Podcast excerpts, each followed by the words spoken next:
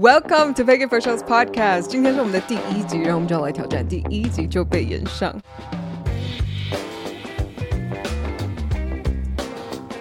首先，我们先来讲一下到底什么是 Peggy for Show。For Show 到底是什么意思？然后希望这次讲解完之后呢，大家都会讲对，因为连我自己的工作人员，而且不止一个人哦，都把它打成 For Show。上一次我在转发他的那个线动，把我的名字打错的时候，我顺便就问大家说，到底有多少人知道其实是 Peggy for Show，不是 For Sure，For Show，Sorry。结果呢，出乎我意料。之外的是几乎一半一半呢，并不是很高的比例知道其实是 for sure。好，所以 for sure 呢，它其实就是比较口语的 for sure 的意思，有一点像我们中文我们会说然后字虽然是这样，虽然是这样子写，然后你在打字的时候也是打然后嘛，但是你在口语里面你就会说哦，然后就这样啊，会变成像然后，然后或者是这样子，有没有这样？文字上是写这样，可是你会说哈，怎么这样？会变这样？有没有？它其实是很像变成一个字的感觉。你们有没有听过一首歌？My money don't jiggle jiggle, it falls da da da da da da da da da. For show，我忘记歌词了。But anyways，重点是那后面那个 for show。那因为呢，我一开始就是在想，我就是要来想一个不负责任的名字，让我可以万一出事，OK，我就会说哦，拜托，一切都是节目效果。你知道电视最喜欢就是拿节目效果来当做一个借口，不管是男明星偷吃女生豆腐啊，或者是对别人做一些人身攻击啊，这些东西你都可以用哦。就只是节目效果就可以来带过，就没事了。我就想说，好，我就是要取一个名字，以后我就可以跟大家说，我，一切都是节目效果。我很喜欢的一个 stand up comedian，他有一个自己的 podcast，他是 Mark Norman，他的 podcast 就叫做 We Might Be Drunk。所以如果呢有人在那边说，啊，你们怎么讲话这个样子，怎么会讲这种话？他就说，Well，整个 podcast 的名字就已经告诉你了，We Might Be Drunk，OK？所以我那时候就在想，嗯，我到底应该要叫一个什么名字？觉得从头到尾就已经告诉人家，这个就只是一个 show，一切都只是一个表演。然后呢，有一次我就在听这首歌的时候，就突然给我这个灵感，就想说。对，我其实可以叫做 Peggy for Show，又很好记，对不对？其实 for Show 它就是当你要说 Yeah for sure 的那个时候，它的其实那个 show 是 S H O，然后我就想说，那我就把那个 show 改成 S H O W，那就会变成 Peggy for Show 三个字好记，然后有达到我告诉人家说 It's just a show，所以呢，我就想说完美就是这个了，Peggy for Show，以后都要给我讲对，All right。那我的 podcast 呢，就会是一个多功能的平台，我会跟大家分享一下我最近的近况啊，或者是我对某一些东西有什么样子的想法，当然也可以讨论议题啦。如果你们有想要我对于某一些议题来做一些讨论的话，你们可以在 Apple Podcast 底下的 review 留言告诉我，然后我可以来想一下我们要讨论这件事情。或者呢，如果是一些不实的，不管是指控啊，或者是报道，可以来做回应。当然，我希望不要有，例如什么呢？因为我觉得啊，现在的媒体。呢，很多时候我们不要说只是捕风捉影了，但是我觉得很多的报道内容其实都不真实。那我不觉得应该要让这些传统的媒体来主导他们想要报道什么。自媒体的经营就是要让我有这个管道来为自己澄清有哪一些是不实的资讯。OK，好，那举例呢，就是我之前的一个新闻。那这个一开始报道的是《镜周刊》，我们先来念一下到底里面有哪些内容，然后我来一个一个做澄清。这个呢，它的标题是下独家，什么都独家。他在里面就讲到说，跳级当主播被开除，Peggy Chan 最美英文老师变艺人。OK，好，然后他这里面就说到，网红英文老师 Peggy Chen 创立 Peggy for Show 频道，因为外语流利及颜值高，被电视台相中，找去当主播，但没满一个月竟被开除。首先呢，光是这点就已经有错误了啊！我报了五个多月，然后呢，我们等下再细讲一下其他内容。然后这边他说，拥有最美英文老师之称的网红 Peggy Chen，高颜值又是美国大学毕业的他。哎，我不是美国大学毕业，我已经讲过很多次了，是在曼谷的国际学校。传出原本有机会登上主播台，不是有机会，我就是有登上主播台，而且报了五个多月，却因为呢，在自家频道影片中教外国人脏话，正好被电视台长官看到，正好吗？那到底是什么原因看到的呢？我们等下再讲。而直接被开除，本来有点落寞的 Peggy，哎呦，我是真的没有落寞啊。其实我那个时候很开心，因为只因为卡了那天要播报新闻，我其实很多的。主持啊，或者是一些工作都没有办法接，费用都非常的好，所以那个时候其实我就很挣扎。我从最开始我就跟我的经纪人说，我不会做超过一年，因为我觉得这只是一个经验。但对我来说，我并不觉得对于我自己帮自己的规划是有帮助的，因为我觉得我想要训练的是我的口条。可是当主播，你其实是主要是读稿。那如果我是想要往主持多方多发展的话，虽然说有可能啊，你可能突然有临时临时的状况需要你临时应变，但是真的没有那么多需要你应临时应变的东西。你去主持，不管记者会啊，或者是主持一些嗯尾牙啊这些不同的主持，或者是甚至在网络平台之前，我在台湾 Plus 上面介绍不同的食物啊，这些我觉得学到的经验反而是更多的。他又写说，刚好被制作人 B Two 签下，人生转个弯。转往演艺圈发展，我其实是在我跟电视台有这个合作之前就已经签给我现在的经纪公司了。呃，他就写说，拥有个人频道 Peggy For Show 的 Peggy Chen 是近年人气 YouTuber。今年初，因为电视台相关人士看到他的影片，被其外语的流利及口条、高颜值吸引，Peggy Chen 的个人特质被一致看好，电视台主动抛出。优厚条件向他招手，对，没有错，是电视台主动 approach 我，但是真的也没有优渥条件啦。嗯，怎么样的不优渥呢？就是我我现在没有在嫌少，我只是说没有那么夸张，什么优渥条件比我家教的钱还要少，就这样子，OK？甚至让大家不用先当记者就直接担任主播。好，这个没有错，应该大家都知道，就是你要坐上主播台呢，一般你在看。呃，中中文新闻的这些主播都是要从记者开始做起，先开始学着写新闻稿啊什么之类，然后再慢慢的变成主播。但是呢，其实英语新闻的记者都不用啦，整个 team 只有一个女生是先从英文的记者开始做起，那其他的主播都是这个样子。OK，不是只有我有优待。好，那接下来他就写到教洋人脏话竟被开除。OK，we'll get there。他写说。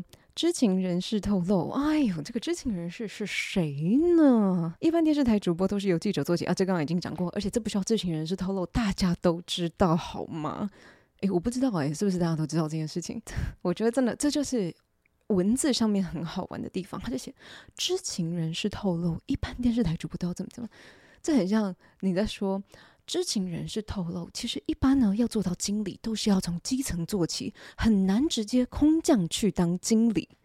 那你也要去想一下，如果好，其实今天有一个经理到了这间公司来，他是直接从经理开始当，他是不是因为他在其他的公司已经从小做起，所以他就是已经有做到这个经验了，他就是有这个能力，所以他换来这间公司的时候是先从比较高级的做起。那我在到这个电视台以前呢，其实我就已经有在网络的一个平台在那边报过新闻了，然后也是看着就是逐字稿啊这些的。好，那我延续刚刚他讲的，他说知情人士透露，blah blah blah blah blah。Peggy Chen 原本以为当主播事业发展会大不同，我真的没有这样子觉得，因为呢，其实。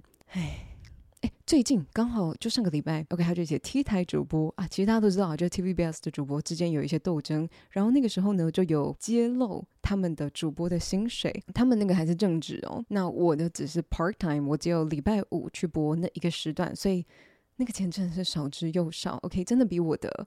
家教费用还要少，所以我一开始也没有觉得我的事业发展会有多大的不同。而且我说真的，你如果把那一台的英语主播，你不要说英语主播啦，可能中文的或者是任何其他台的都是，你现在一字排开，你叫得出名字的有几个？对我来说，这只是一个很特别的。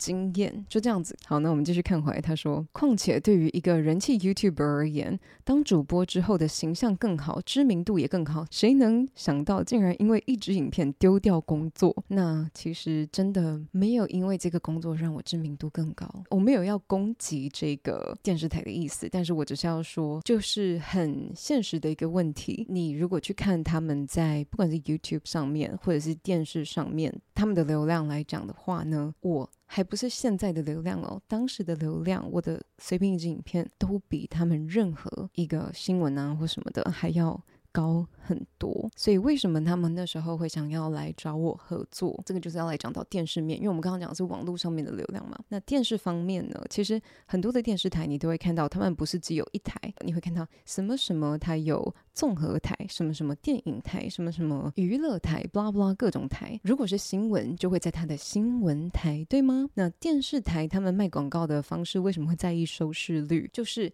你只要是收视率越高的，你的广告。要穿插他在收视率越高的这些节目之间的费用，当然就会越高。为什么收视率低的节目会收掉？因为你没有收视率，你这个广告就卖不出去嘛，对不对？那电视台就是要以广告费为生的啊。你如果这个东西卖不出去，那你这个时段就是对啊，你怎么赚钱？那这个英语新闻的部分呢，甚至已经没有办法放在新闻台里面，就是因为只要一到这个英语新闻的时间，它的收视率就 boom 掉下来。所以它其实根本不是放在新闻台，可能他们还是想要做让在台湾的外国人是有英语新闻可以看的。我觉得这整个理念都是非常的棒，所以我也非常想要做这件事情。可能现在大家俗称的传统媒体，为什么会想要找一些网络上面的人来合作？就是当然希望网络上的人可以带来一点流量，他们也希望可以触及到不同的人群。好，那这里他就说，Peggy Chen 也跟朋友诉苦，表示传统电视台就是想要形象端庄、举止优雅，还要谈吐大方，总之就是里里外外都要正正经经。但他曾经出国留学的关系，加上本来个性呢就比较直爽，作风难免比较开放一些。不过 Peggy Chan 也明白电视台的想法，只是突然被请走，还是有一点难过。这是我觉得媒体一个有趣的地方，他会抓一句我讲的话，然后再加入一个他自己揣测，或者是让他可能听起来更生动的一个心情。就是我确实有讲过，嗯，我也明白为什么电视台会觉得可能不适合，但是我根本没有讲说什么，但是我还是不免有一点难过，完完全全没有。当然我不知道这个新闻到底是谁去爆料的，为什么是已经在事情发生完应该五六个月了才有这篇新闻，所以我就觉得非常的幽默，就是这样子还有办法独家，你还不是一发声就马上爆出来，甚至我都已经上 podcast 讲了。那刚刚我念的时候有几个点，我说我们等下再来讲的，我现在分享一下我自己的观点。好，那首先呢，就是他说到 我本来有一点落寞。然后后来是签给 B Two 哥之后，呃，才开始要往演艺圈发展或什么什么的。其实这整个时间轴上面都错乱了。我是先签给了我现在的经纪公司，然后呢，后来我就出国玩了。那一天呢，我在机场就在看讯息的时候，我想到了，他还不是直接联系到我，他是传讯息给我的男朋友。我男朋友就拿这个讯息给我看，说：“哎，你看一下，有这个电视台说他们是某某电视台，然后希望什么联系到你啊，还是什么什么之类的。”重点就是那一天我就是。即将飞出国了，而且我是要出国一个月，所以我就有跟他们先事先先讲，因为我不知道他们是什么时候想要合作，他就有说好，没关系，那等你回来我们再联系。那等到我回来之后呢，我们就有联系上去做 audition 去做试镜。以我自己的想法啦，因为这并不是我们第一个合作的对象，所以我从来没有过要找我们合作，可是是嗯，也不要说这样子被对待，但是。好像不是大家坐下来开会，而是好像有一种他们在上对下，我要求他给我这个工作的感觉。因为说真的，其实也有其他的电视台来找我讨论主持工作。OK，我所谓主持是真的一个节目，然后那是一个很大的主持人，他们这个正在筹备这个节目的时候，在找副主持人。大家开会的时候也都有主管在里面，大家都是非常尊重彼此，然后都是笑脸迎人啊，然后问你的想法。诶，那你觉得这个怎么样啊？完完全全我。真的没有过跟你这样子态度讲话过。第一次的开会，我私底下就跟我经纪人说，其实这个工作我不要接没有关系。为什么会好像是你们来 approach 我，希望合作？可是我来的时候呢，却不是很客气的感觉。我直接讲这个内容让你们理解好了。反正那个时候我就先到，呃，里面的主管就问我说，为什么你需要经纪人呢？我在这里那么多年，就是我在这个新闻界那么多年，从来没有看过有哪一个人有经纪人的。然后我那时候就直接回答说，因为我不是在新闻界啊，我是在网络上面做影片，然后再做一些主持啊这些的。那我刚刚有讲到，因为我在这个之前，我有帮网络上面另外一个平台主持，然后还有播报英语新闻。他们就是因为看到那个影片，所以想要来找我合作。他就问我说，那他们为什么要找你？我那时候就说，其实就跟这样子的合作是一样的啊。他们希望有人帮他们播报新闻，可是他们可能又没有办法触及到比较，不管是比较年轻或者是不同的族群。那我在网络上有一点点流量。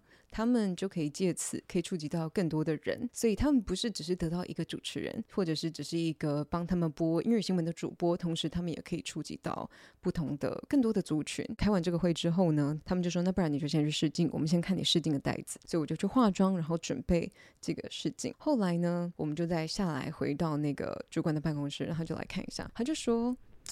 这个什么 accent 啊，好奇怪的这个语调，你这个是 American accent 还是 British accent？我那个时候完全没有接话，因为我实在不知道要讲什么。就是你希望我说哦，对啊，大家都说我的 accent 很奇怪，还是我要回说有有很奇怪吗？我也不知道哎、所以我就没有讲话。那后来看完这个试镜的袋子呢，我们就进去继续开会，就是来讨论有没有要合作或者要怎么合作之类的。那他们后来是主管是决定说，那你明天隔天就来 live，所以我们就回去。当然就是我就开始准备啊，然后自己做功课嘛，开始看不同的新日播报啊，然后开始自己一直练习念逐字稿啊，什么什么这一类的。到了隔天呢，通常我们要提早去说话嘛，那一般我们去工作的时候，经纪人都一定会跟着，更何况是我们们前一天 audition，隔天要 live。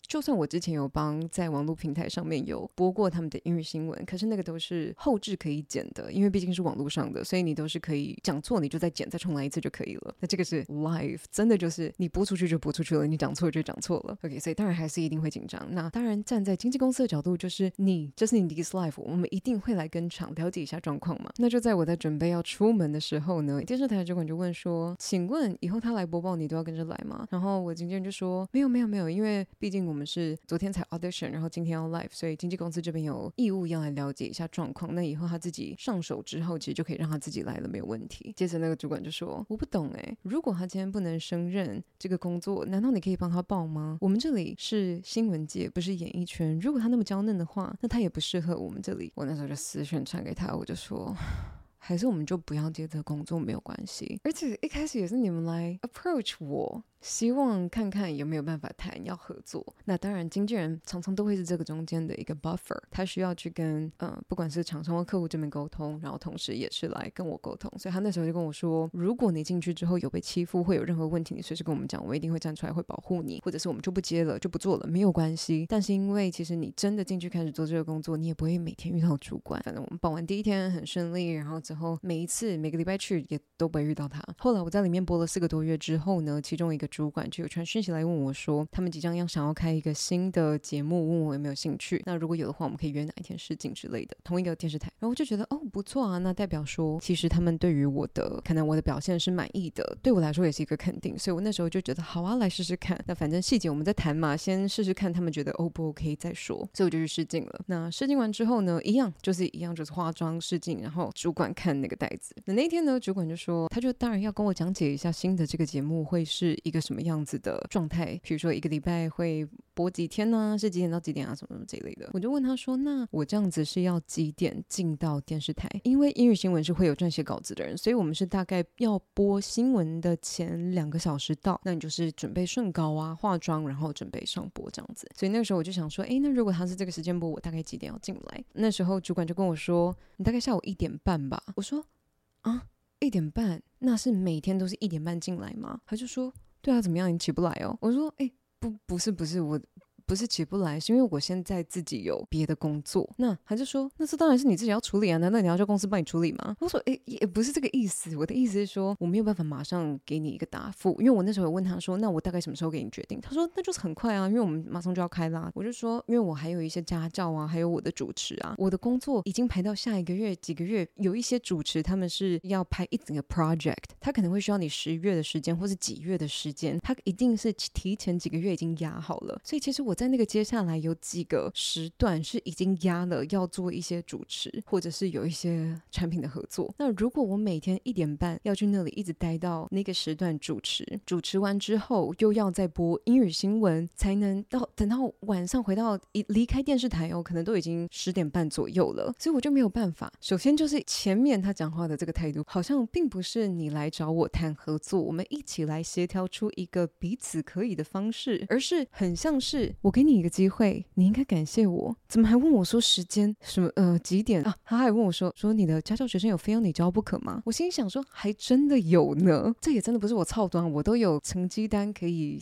证明的。要么就是全班的第一名，也有是全。全年级的排名的第一名，我只是要说，不管今天他们有没有非我不可，就算跟他们说哦，我现在不能教了，我也是要给他一个缓冲的时间去找新老师。这不是一般职场上你要提离职或者是不合作，你都需要给他一个缓冲的时间啊，不是你马上说哦好，我现在要走了，拜，因为我有更好的机会等着我了，我就要走了。我当然非常感谢他们有想到我，光是要开一个新节目，愿意把这样子的机会给我，就已经对我来说是一个很大的肯定了。但是以我那个时候，哎，甚至不要说那个时候，整个这个是不是我想要的来讲，说真的，这个工作不值得我放弃掉其他的机会。后来那个主管就问了我一句说：“那不然你现在一个月赚多少钱？”我那个当下想说：“哦，我还真的没有被这样子问过耶。”但是我自己的揣测，你的预期是这个人一个月因为这些工作赚很多，你就不会这样子去问他，你一定是觉得他的这些工作应该也没有赚到这么多吧，所以你想要问，不然你现在一个月赚多少？然后来试着 offer 一个比这个再高一点点，或者是甚至一样的价钱。因为我平常不会敢问人家这种问题。我的工作每个月赚到的钱是不一样的。有的时候家长想要加课，有的时候我多一些主持，多一些产品的合作。好，所以我就反正我就把家教的钱那加一个一个主持，我就说嗯，大概这样子吧。其实这当然不是我只赚这样，是我觉得没有必要。好像比如说讲一个我最高的一个月是赚多少，我觉得没有必要，就是讲一个大概均值大约，那一定是超过他预期我赚的钱。所以他那个时候呢，就直接说说好，那我们走吧，我们去见总经理。然后他就把我带到总经理办公室，然后就跟总经理说：“哦，总经理，我带你来看，就是我们昨天开会讲到的这个人。那我就是要跟跟你讲说，我们请不起他，因为他说他教英文就一个月赚多少多少。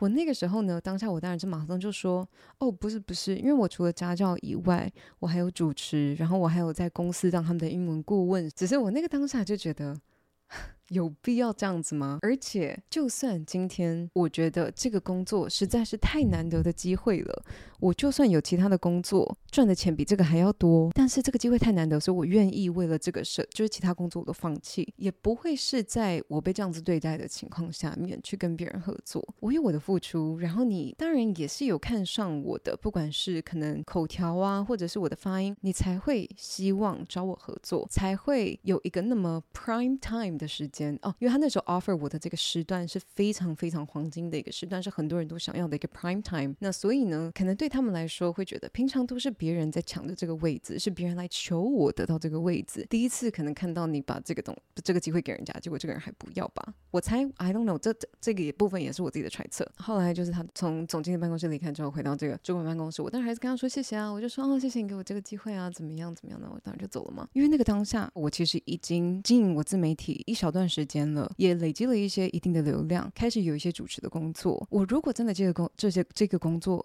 我这些全部都不能接，我的家教也不能教了。更何况是我真的很爱那两个我教的小朋友，就是已经很多家教的课程我已经放掉了，但是这两个我就是还是坚持想要继续教他们，因为我真的太爱他们了。就算后来那个家教的钱其实跟我其他工作比起来，这当然算低，可是我就会觉得做这个对我来说已经不是重点，不是钱了。好，所以这个是。心灵层面的那种开心。那我后来到家，当然也有打给我的家人，跟他们聊一聊，看看大家的想法。因为有的时候你自己陷在里面的时候，那个想法可能会比较主观一点，听听不一样的意见也不错。后来我家人就跟我说：“，我们也是支持你啊。”但是我跟你讲了。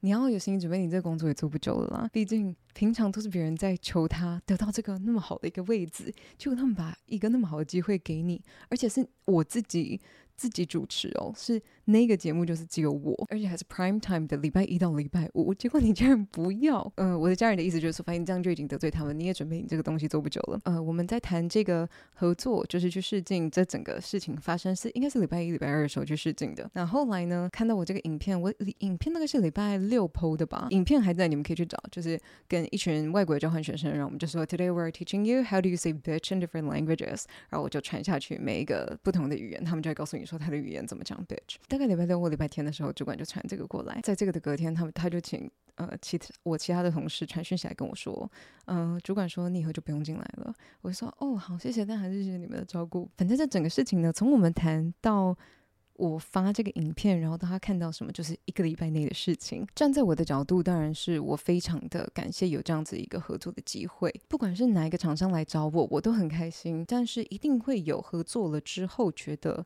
不适合的，对我来说，这就是一个合作。大家尝试了，后来不适合，然后就停止了合作，就这样子而已。当然，新闻标题都会下得比较耸动啦，什么主播梦碎。首先，我没有主播梦，OK，这个就是一个合作，也没有到新闻讲的好像是哦一个多优渥的条件。然后我自己哦，因为分享了这个影片之后就，就就被开除，然后主播梦就碎了，然后就落寞了。还好遇上了这个伯乐，签进了这个经纪公司，然后怎么样怎么样？我觉得。哎，他们真的是不去写剧本，很可惜呀。那既然讲到了媒体炒作呢，我们就顺便来聊一下。你们有没有常常在新闻上面看到标题都写什么小谁谁谁？比如说什么？我举例而已，OK，我没有在特别针对谁，只是我现在想得到的，比如说小林志玲啊、小徐若瑄啊、小谁谁谁啊这种的，可能都很纳闷说根本不像，为什么这样子叫？为什么这就是 why why why seriously why？其实这就只是一个媒体操作的一个手法，因为他如果标题就写说王小慧怎么样怎么样，可能没有人会知道谁呀、啊，你就会直接划掉，你甚至不会吸到你的眼睛去看那一则新闻，或者是甚至那个标题。可是如果他写小林志玲怎么样怎么样，跟谁谁谁出去，可能你甚至不会认真看到那个小字，你就会看到那个大明星的名字，然后你就会点进去看，就才发现哦，拜托记得这个是谁啦？可是你想哦，一次两次，你可能本来不认识这个人，也对这个人完全没有印象，可是你可能被标题骗了两次、三次、四次、五次，你可能开始会对这个脸有印象了，那他就可以因此而增加到了一些。知名度，所以这个就是一个原因。为什么很多的标题你会看到他们上面写什么小谁谁谁？所以我那时候签给我现在的经纪公司的老板的时候，其实老板那时候也有提到，他不是说他一定要这样子操作，他只是说，如果以后比如说我有一个比较大的合作。或者是比较大的一个一个工作机会的时候，比如说在某一个节目当副主持啊，或者是什么类似类似这种。那如果标题上面看到我的名字，不知道我是谁的话，那就可以下一样的下一个什么小谁谁谁，他就会讲说哦，你长得蛮像迪丽热巴。我自己真的不觉得，但是其实我从以前他已经不是第一个讲的，但是我真的就是不喜欢。我当然知道大家会这样子讲，一定都是称赞，不会有人是恶意。但谁想要当什么小迪丽热巴？我就是我啊，我有我自己的一些特色，是我觉得无可取代的。他也有他无可取代的地方，他有的东西我又没有羡慕，我也没有想要。说不定有一些我有的东西，他还羡慕我嘞。比如说言论自由啊，或者是投票权啊。OK，not joking，OK，我最不喜欢人家这边讲完之后，那、啊、你敢讲，然后还要这边说啊没有啦，开玩笑的。No，No，No，No，No，我没有在开玩笑。I'm serious，I mean it，not joking。所以其实我心里也很庆幸，就是我从来没有被这样子叫过。Seriously, thank God. 好，那另外我也想来聊一下我 podcast 的封面，因为我实在是太喜欢了，完全就是我一开始跟摄影师说我想要呈现的这个感觉。我一开始就跟他说，我想要一张图片里面有两个我，一个是比较温暖的我，另外一个就是比较靠北。大家可能对我平常的印象就是比较鸡巴、比较靠北的一个人，但是两个都是我，我就想要在这样一张图片里面呈现我的两个不同面貌。所以，我们不管是在妆发或者是在服装上面，我们在设计的时候都希望是让人家可以一眼看就可以了解我这张图想要表达的。算是意境吗？我要表达的意思。所以白色的这一套呢，我们的妆就是比较柔和一点。那头发也就是放下来，让它有一点微微的弯，微微的，诶，有弯吗？还是是直发？反正就是比较柔和的一个妆发。那到黑色的那套衣服，其实两个衣服的设计是很像的。我们是从颜色上面做变化，在妆上面，黑色的我们就眼线就勾得比较深，口红比较红，然后在妆法上面就会感觉比较算艳丽嘛，就是有一。小小恶魔的感觉吗？I don't know，这样听起来好好 cringy。那反正就是对，我们在妆发上面就是有这样子的设计。那一天是一个很完整的拍摄，那最后拍出来的成果我也非常的喜欢。所以不管是我的 podcast 的这个封面，或者是我的 intro，我的 podcast 开场的那几张照片，都是那一次拍摄拍的。然后我后来也把我的不管是 YouTube 的封面照，我上面的那个 banner，甚至我的 Instagram 上面的那个 cover photo，我全部都换掉了，都是换成这一系列的拍摄。所以。非常感谢周上，周尚真的是太会拍了。如果你们想要拍一些什么宣传照啊，什么也可以去。幽默幽默 Studio 啊，不然我等一下放链接给你们好了啊。如果你有需要，比如说拍一些你在工作上面的形象照啊，或者是你们可能一些产品有什么需要拍的呀，你们可以联系他。我没有帮他业配，我只是觉得他真的很会拍。那因为今天是第一集，没有留言可以回复，所以我就把我之前在 Instagram 上面的问答问大家有没有什么一些问题呀，然后我没有回答到的，我选几题出来回答。那如果你们之后有其他问题想要问我的话，你们也可以到 Apple Podcast 留五星。好啦，我不会只念五星的啦，我到时候看哪一些我觉得有趣的，我可以回答。然后你们就可以留言，然后问我，然后我看到就可以做回应。好，那我们来看一下有哪些留言，账号我就不念了。有一个人问说，一天只吃一餐吗？怎么这么美，这么瘦？美我是不否认呐、可是瘦真的也是没有。一天吃，有的时候两餐，有时候三餐，有的时候甚至多餐四餐也会有。会吃宵夜，我的身材其实是忽胖忽瘦的。有时候你们看我很肉，有的时候真的很瘦啦。看我那阵子有没有很勤劳的运动，跟我的饮食状况。下一个问题，请问在泰国成长是什么样子的体验？正考虑带小孩移居。我没有在泰国成长，误会了。我就在那里读国际学校大学，我是大学才过去的。我觉得泰国人普遍都很善良，但是他们。也蛮迷信的，宗教在他们的生活里面算是一个蛮大的部分，这个是我比较不习惯的地方。但我觉得国际学校会是一个蛮好的体验，不管是国小、国中、高中，他们都有很多的 international school，里面都会有很多不同的国籍。不同的文化，所以我觉得是不错的经验，但也要看你的原因是什么。因为台湾也一样有这些双语学校，虽然有一些双语学校是号称双语，可是其实里面你要看一下他们的教材是用什么，不是只是这间学校摆了一个外师就叫做美国学校或自称为双语学校、国际学校。Yeah. 下一个问题，Peggy 小时候在哪长大呢？台湾呢？土生土长的台湾人。请问花椰菜喜欢吃偏脆还是偏软？软的，我喜欢软的花椰菜。像我之前大学的时候，我都很喜欢自己做沙拉，我很爱温沙拉，我会放一些什么节瓜啊、baby corn 啊，然后我的花椰菜绝对都是先煮过，把它煮到软，然后再把它加下去哦。温莎啦真的太好吃了。有一个人问说，找不到目标怎么办？你有没有想要做的事情是还没有做到的？任何大大小小都是目标啊，不是一定要很远大的才可以算。比如说，你很希望，我举例来讲好了，刚刚刚好有人讲到问我瘦这件事情。如果你真的很想要变瘦，或者不要说瘦，健康就是为了健康，那你就可以给自己定一个目标，就是我希望一个礼拜至少要固定运动三次。我觉得这些都是目标啊。或者我要更有金钱观，我要更好好规划我的时间之类的，这些都是。所以我觉得你可以去想一下，你有什么是你想要做的事情，然后依照你想要的东西来设目标。下一个问题，一直想知道你是台湾人还是泰国人？东人吗，是台湾党。怎么会有这种问题？这是故意问的吧？下一个问题是说，很好奇体脂。体重多少？一般人真的都知道自己的体脂吗？我不知道我的体脂多少诶，好喜欢你的身材。如果不想回答这题，请略过。谢谢你，但是我真的不知道。我如果知道，我会愿意回答你，但我不知道我自己的体脂。有人说新年快乐，有没有新的梦想呢？有，我今年的梦想就是希望我是 work smart 而不是 work hard，因为我觉得我一直都埋头苦干，但是却没有用对方法。尤其是这一次跟百灵果他们一起去日本，我更有。深深的体会，因为其中有一天，我跟 Hazel 两个人一起待在房间剪片，而且他是早上他们录完，然后他回到房间开始剪。我是从我们出发在飞机上就开始剪，到了那一天，我跟他也待在房间也在剪，一直到我回来的路上都还，回来的飞机上都还在剪。但是他早就已经剪完了，他比我晚剪，然后四五个小时剪完结束，结果我还在剪。在飞机上的时候，我就在那边一直埋头剪剪剪剪剪，他已经在旁边睡到东倒西歪。然后他睡醒之后，就是看了一下我剪片，他真的看不下去，他就说：“哎，你这个太纠结了。”他就把它拿过来，然后教我一下这怎么弄，怎么弄，几秒钟解决掉我的问题。我的天呐！所以我后来就觉得，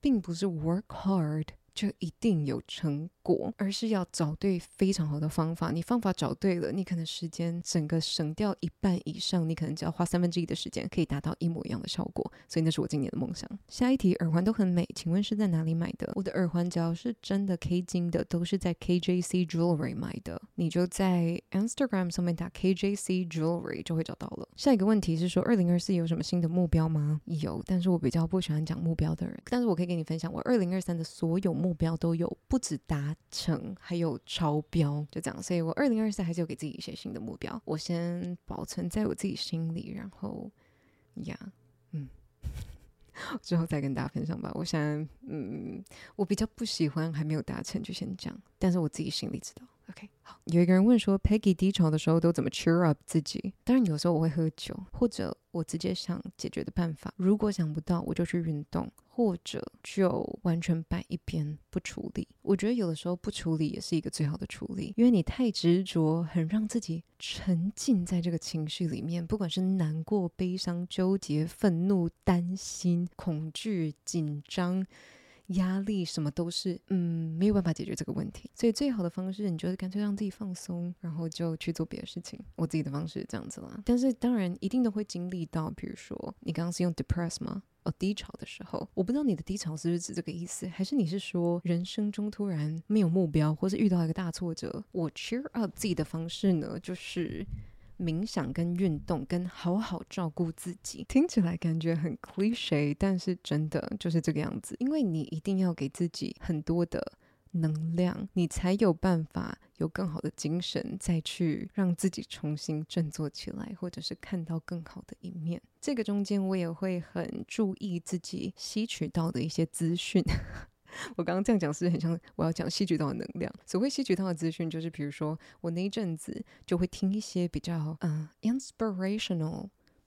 靠呀，我最讨厌人家在那哦，那个的中文怎么说？等一下，等一下，我一定会想起来。很有激发性、鼓励性，可以让你很有、很激励你的一些。影片，比如说，如果那阵子我很低潮，然后是事业上的低潮，那我可能就会看一些人说，哦，怎么管理自己的时间，怎么找到人生下一个目标，怎么怎么怎么，类似这种。那你你也可以看看书，看不一样的书，有不同的刺激，然后让你有其他新的 idea。有人说有没有机会办粉丝见面会？没有，没有了，我不知道，好奇怪哟、哦，我觉得这好奇怪，应该不会吧？有人说好想遇到你。应该有机会吧，我还蛮常遇到人的。好，那最喜欢的一句至理名言，嗯，我觉得我至理名言都换来换去的，就是我每一段时间的那个体悟会不一样，所以我不同的阶段喜欢的，或者是拿来提醒自己的。的一些词啊，或者是一句话会不同。我最近很喜欢的就是我刚刚讲的，就是要 work smart，不是 work hard。那另外一个呢，我去年非常有体悟的，就是好像是贾静雯吧，在她的现实动态上面也有分享这一句，我非常非常的认同。就好，我先分享这句话。这句话就是：如果你不扯破脸，你却要忍受别人的不要脸。我非常的有感触，这个事件我觉得也有扭曲到我自己的人格，因为事实并不是这样子，而我要拿出证据来证明实在是太简单了。因为他讲的内容，我有一张照片就可以直接推翻他所有讲的话。但是我同样也认同，就是不要跟比你小的账号吵架，因为这样你只是在帮他赚流量这件事情。所以我觉得就算了吧。哦，有人问说你是混血儿吗？台北混台中算吗？好烂，好冷哦。好，下一题，睡觉是侧睡还是正正正顺趴顺？有人 问问题字还打错，跟我一样都不校对的哈。呃，我是侧睡。我没有办法正睡，也没办法趴睡耶。有人说想要问 Peggy 有推荐学英文的影集吗？我觉得只要是你有兴趣的都可以，因为你有兴趣才有办法持之以恒的一直看下去。如果你只是为了学英文，然后去看一个你没有兴趣的东西，你其实看几集你就受不了了。所以我觉得你只要是有兴趣的都可以。下一个问题说想看美容仪分享，我也很想分享给你们。不过这就讲到一个很苦恼的一点，就是我在分享吹风机的那支影片里面有提到，我那时候还吹头发，那条线上面就牵了那一台重。重的变压器，然后我就手一。一挥的时候，那个变压器就把我台面上所有东西都扫到地上去，扫到地地上去的东西里面呢，就包括了那个美容仪。我那时候才刚买它一个礼拜，我的一万五就这样飞了。然后呢，因为我那一支是买日本代购的，日本的比较便宜，所以台湾我不知道有没有办法修，我要再来找一下维修的人。如果有修好的话，我会再做一下评比，因为我最近有看上另外一支，所以如果修好了，我可以把两支一起拿来做评比跟大家分享。另外有一个人问说，做 catching up 和做自己的 show 感觉有什么不一样吗？好好笑，你说。做自己的秀，很可爱。呃，我觉得有蛮大的不一样。首先是他们就是一个团队嘛，所以每个人会给我一些他们不同的想法跟他们的一些观点，就有一种真的是团队，然后大家一起打拼的感觉。我这样讲，我的工作人员可能会有一点难过，因为我是最近才开始有人帮帮助我的，但是在以前其实我都是一直比较算是单打独斗吧，不管是搞我的灯啊、我的摄影机、我的麦克风、我的任何东西，都是我自己要想办法，然后自己买、自己架设、自己慢慢摸索、自己慢慢剪接，b l a 拉 b l a b l a 任何东西，所以一直以来我都是就是靠自己。当然你会说哦，可是你有经纪人啊，你有经纪公司啊，嗯，经纪人的作用比较像是有工作进来，然后他帮忙报价、帮忙谈，所以我觉得比较。不一样，所有的内容啊、产出啊，不管是我想我的新的企划啊，我要接访，我要做什么，这些都是我自己想的呀。所以对我来说，这个是我最大的不同。可能大家在荧幕上面看到 Kylie 跟 Ken 会觉得他们是很靠北的人，当然他们也是是没有错。但其实私底下的时候，他们对我都是很帮助的，而且很挺。就是不管我有任何工作上面的疑问，不管是影片啊、简介啊，或者是。任何诶，我只要问他们，他们都会很努力的帮我，甚至跟他们自己一点关系都没有。像我之前要征我的剪接师的时候，我就会问他们说：“哎，你觉得我这样子写好不好？”他们就会给我很多他们自己的经验的建议。我就会做完一个版本传上去我们的群组，他就说：“我觉得你自己再改一下。”然后我又讲，然后又再改，就是他们来来回回陪着我一起改成最终的那一版。然后我就觉得，嗯，这个就是一种团队的感觉。因为我觉得一个团队里面大家要彼此讲干话，这太简单了。因为任何团队，我觉得都可以吧。因为我不管是遇到什么化妆师啊，遇到谁，我觉得都。呀要聊天太简单了，可是真的要找到彼此很愿意互相帮忙、有一样的冲劲，然后很合得来的人很难得。加上他们又跟我一样疯啊，还有有的时候我可能情绪比较多的时候，哎，你很想像是凯莉来提醒我说：“你不要冲动，你冷静吗？”想象不出来吧？他们啊，不是只有他，整个他们的团队，大公主也会，Nick 也会，然后黑手也会去，其实全部的人都会，所以我觉得，嗯，我很喜欢跟他们一起工作。下一个问题是说，Peggy 的英文超好听，好喜欢，是怎么练到这么流利的？我其实有一支影片里面有分享，你可以到我的 YouTube 去看。另外有一个人问说，曾经注意到你手臂上有个疤，有没有想过医美处理掉它，或者留着它有什么特殊意义呢？两个都没有，这也是我觉得很幽默的一点，好像大家在意。比我在意他还要多太太多太多了。我之前还有朋友跟我讲过，说，哎，还是你要不要刺青把它盖掉？我想说，我根本不 care，care 的是你，OK？It bothers you, not me. 而且拜托之类，我有他，我都美成这样子了，我都我根本不觉得他对我有任何的影响，OK？瑕不掩瑜呀，我只能这样子讲。而且我好像没有特别的想要刺青，我没有反对刺青了，我对刺青没有特别的感觉。加上因为我有看过有些人就是可能刺一些，举例米老鼠或什么，任何人物都是这样，然后老了之后你知道皮会皱，那只米老鼠就变这样，看起来有个衰，所以我就不想要，我不喜欢它，比如说褪。褪色了之后，褪色，对，褪色啊，或者是就是皱了啊，或者什么就就变形了，我不喜欢。诶，这里刚好有个人在问 podcast，有人说想告白，你讲英文的腔好好听，有考虑做 podcast 吗？Here we go，下一个问题，我们再回答几个就好了，不然问题真的太多了。喜欢的泰菜排名，第一个当然就是冬阴功，烤帕，烤帕是它的炒饭，有一个冬阴烤帕，超好吃，我的天哪，就是冬阴口味的炒饭。啊、，so delicious，就是哦，好，另外一个就是 glapao，差不多就这几个。下一个问说，想知道你的 MBTI，我不知道哎，我没有做这个测验。好，最后两个问题，有人问说你有没有一百七十公分？没有，甚至有没有一百六我都不确定。一直以来我测我的身高都没有一百六，可是上一次去做身体检查的时候，他竟然量出一百六十二，我实在不知道那多了三公分怎么量出来的，不对呀？好，另外一个想知道怎么保持跟另外一半。有话聊，我觉得可以找共同的兴趣，或者是其实平常生活当中很多东西可以聊啊。你分享你生活当中发生什么事情，他分享他生活里面发生的事情，或者是你遇到什么事情不知道怎么办，你可以找他讨论，聊你的工作啊、朋友啊、呃你在意的东西啊、节目啊，一起看一个节目，这些好像都是可以聊的。只是另外一个就是也不用一直聊天吧。我觉得两个人可以一起很自在的安静，也是一件很重要的事情。我很怕那种，我现在其实就是想要。静静的，就我那个人。为了聊而聊，一直讲，一直讲，一直讲，讲话讲不停。我真的会这样讲，我就跟他说点点好不？两个人可以很自在的，像我跟我男朋友，就是我们有时候在车上，其实就是一起听音乐，然后就是这样开车，就算两三个小时，有时候就都没有聊天，可是两个人都非常的自在，我觉得这很重要。好，那以上呢就是今天这一集的 Peggy for Shows Podcast。那之后呢，我们也会邀请一些来宾，其实有一些我们已经录好了，然后希望你们会喜欢。有任何的问题，你们都可以到 Apple Podcast 底下的 Review 来留言告诉我，然后我可以来回复你们。All right，and I'll see you in the next one.